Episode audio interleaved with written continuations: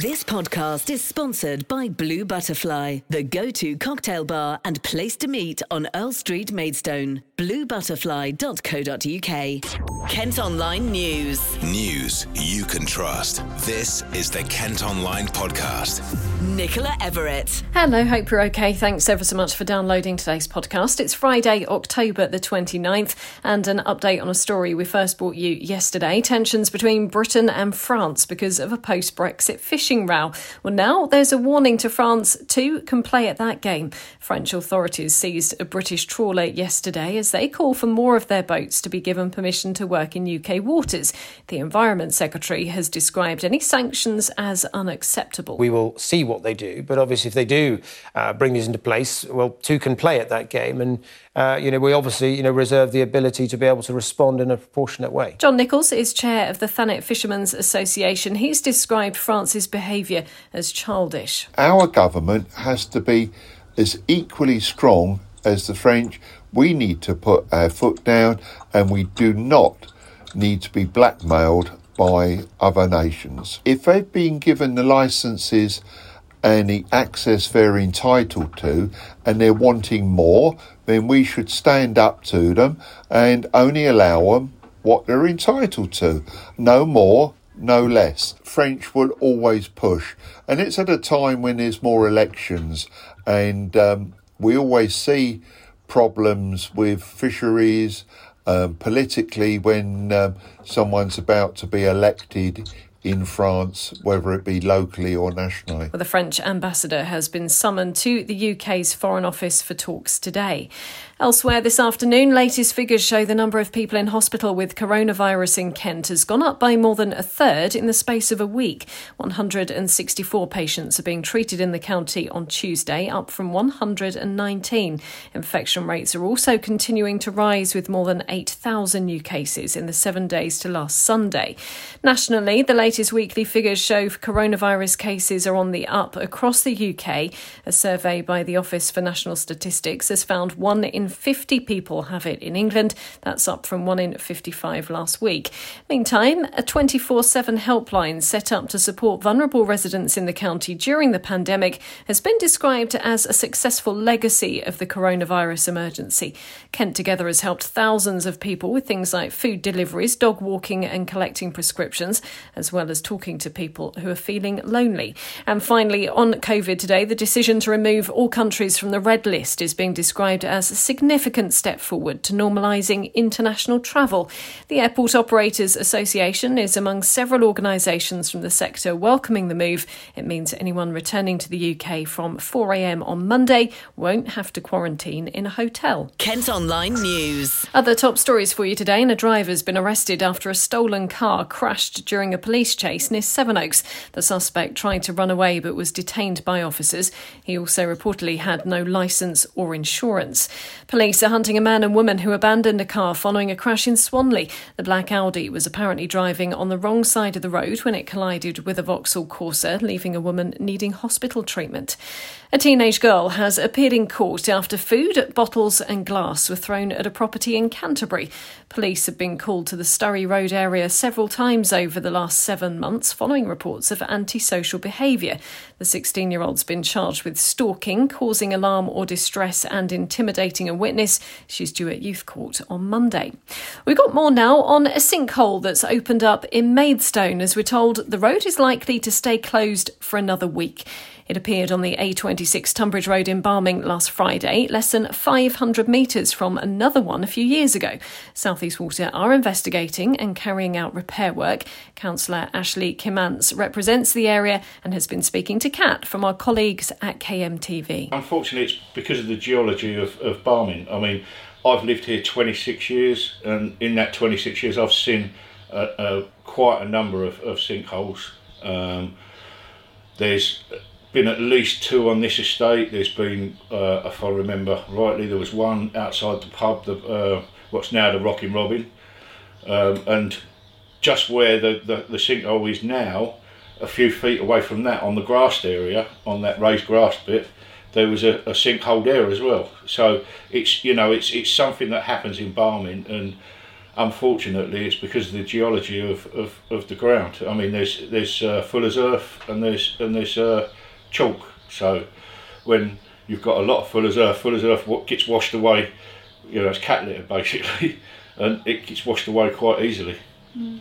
And um, can you talk about, uh, you know, you must have sympathy for the businesses and the residents that were affected, um, especially the business. He was saying after a really tough 18 months, you know, not knowing when the next sinkhole is going to happen is, you know, puts the business into disarray. Like I'm sure you you deal with a lot of frustrated residents. And yeah, businesses. yeah, I do, and I I sympathise because obviously uh, my full time job, um, I'm classed as a taxi driver, so. Uh, to actually get into town, you've got to make a diversion, so it's costing you more in fuel and wear and tear on your vehicle because you're doing more mileage. So the longer it stays shut, the worse it is, and also it's costing the customers more money because you're having to go around the houses to get to a place where you could just go straight to it. And how long is the diversion? You know, I, have obviously driven uh, around it. Off, off the top of my head, I would say it's it's probably it's probably the best part of about half a mile diversion. Pretty significant. Yeah, yeah, yeah. So if you do if you do that on the way down, on the way back, that's a that's a mile. You do that five times, that's five miles. So you know, do that five times a week. Mm. Twenty five miles. Absolutely. And um, how surprised are you that three years after the last one, there's another one? Well, I'm not surprised to be honest. It's like I say, it's, it is the geology of the area, so it's going to happen, and there will be more. The Kent Online Podcast with Blue Butterfly, Earl Street, Maidstone. An inquest has heard how a 13 year old girl died from a head injury after being hit by a car in Dover. Maya Lawrence was crossing the A256 at Whitfield when she was knocked down earlier this month. It's being investigated by police, but no one's been arrested. A full inquest will be held next April. A campaign is underway for part of Medway to rejoin Kent. Some people living on the Hoo Peninsula are angry about the prospect of building 12,000 new homes in the area, they're flying the Kent flag in protest over Medway Council's local plan. Elsewhere, businesses threatened by the potential closure of Chatham Docks have criticised suggestions they could relocate to a landlocked site instead. Medway Council is considering whether the docks could be turned into housing and have sent a letter to companies that operate there. The head of the campaign group, Save Chatham Docks, says he's astonished by some of the advice. Members of Insulate Britain have been walking towards oncoming traffic on the M25 in Essex. Ten people have been arrested following the latest demonstration as protesters urged the government to get on with insulating the UK's homes. Earlier in the week, the group staged a protest by sitting in the road near the Dartford crossing. Well, with the start of COP26 just two days away, the Kent Online podcast has been told the UK government is setting an incredibly bad example. World leaders will be meeting for climate talks in Glasgow from Sunday. Campaigners are calling for urgent action to tackle harmful emissions, but Mark Hood, who's a Green Party councillor in Tonbridge, says this week's budget showed no sign of that happening. I've got very little faith in anything Boris Johnson says with regards to the climate. When you look at the, the last couple of days um, where you got Rishi Sunak cutting the, the um, duty on um, short haul flights, which are the worst polluting of all the options. We're going to cop empty handed. We're going to be an international laughing stock the way that, the way it's going with all the will in the world. Um, I, I, hope that, that we can convince the all the nations that we need to make these changes, but we're not really setting a very good example, are we? Steve Wilkins is from the Kent Climate Action Coalition. He says harmful emissions are continuing to increase and he plans to protest at COP26. Half the CO2 emissions that have been stored up in our atmosphere since the start of the Industrial Revolution have happened over the last 30 years, which is actually most of the period of, of the COP summits. So it's not looking good at all. And what we need to see is very is, is a lot of serious action, and that's why we're making protests. We need to build a movement because it's quite clear that governments on their own are going to do absolutely nothing. Well, they were both guests on the lowdown last night. You can watch the episode in full by heading to our Facebook. Kent Online reports. Campaigners are holding a Halloween protest over the condition of a cinema building in Deal. Reopen the Regent say they want to end the horror after waiting decades for the owners to develop the site into a two screen community attraction. They'll take part in a mass Howl at the Moon tomorrow evening. It's hoped a £125,000 grant will be spent on strengthening sea defences on a beach near Dover. Twelve timber groins need repairing at St Margaret's Bay. The council's being urged to get it done using money from an Environment Agency fund. Now, work has started on a huge production that's going to take place at Rochester Castle, featuring dancers, parkour runners, and performers. If Not Now has been inspired by the pandemic and will look at how communities can come together and force change, whether that's tackling inequality or climate change. More than 100 volunteers are expected to take part. I've been finding out more from Nancy Hirst, who's from Icon Theatre. Essentially, it's an outdoor um, work, it's a dance based show. Um, we're going to have loads of, um, well, 100 performers is what we're aiming for. We're going to have schools, community groups, individuals, um, local residents, whoever wants to get involved is more than welcome, and there's no uh, experience necessary. So just come along.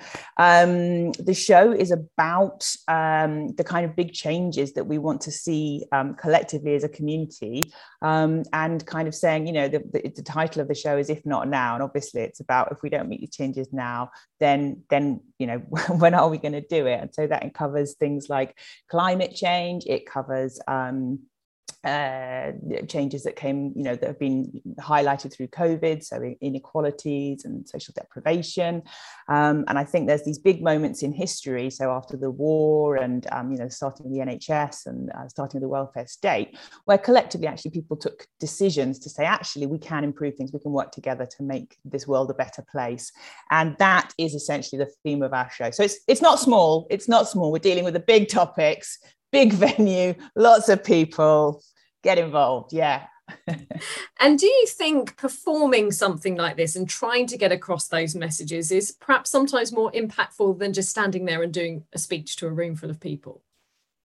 Absolutely, and that process as well. So we co-create our work, and by co-create, we we mean that the people who are in the in the work make it. You know, they make it, they write it. We talk about the issues, we talk about how we want them to be shown, and actually, that process in itself is is massive because it, it makes people think about it over. You know, I mean, we'll be working on this. We've already started work, but it you know it'll be sort of six months until it's complete.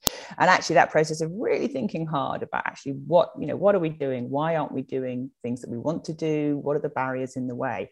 Um, that's absolutely huge i think. And then that that it's a really powerful um, sort of people have quite a bodily reaction to seeing people perform when they know them and when it's family and friends and you're like that's somebody i know and i care about in that show um, and it really makes people engage in the work and the and the thoughts about it in a, in a very different way i think so that's that's what we're aiming for now, for anyone who knows Rochester Castle, as you mentioned there, it's, it's obviously very huge. People standing next to it are going to be quite small, but you are going to use the castle as well, aren't you, as part of the production?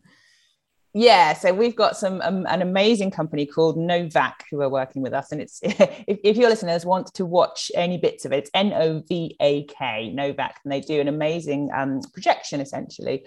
But uh, it's working um, uh, in a technical way which i find very exciting not everybody will but essentially they kind of map the in a 3d map it's all electronic they map the 3d of the rochester castle and then they create content that projects on top of it. But because of the incredible intensity that you can get now from projectors you can create when it's dark outside you can actually create kind of illusions of like you know stones throw, throwing being thrown out of the castle and things that look very very real um, so it's it's really exciting for us to be working with them and it's the first time that as a company we've used that style of work um, and we're all we're all super excited. Campaigners are trying to raise more than £16,000 for a light trail in Tenterden next Christmas. There are plans to create an art installation similar to the one at Bedgebury in 2022, but they only have 10 days left to reach their funding target. River Medway is out of Drag Race UK. The 22 year old went viral after dressing up as Chatham's statue of Thomas Waghorn on the show. She sashayed away last night.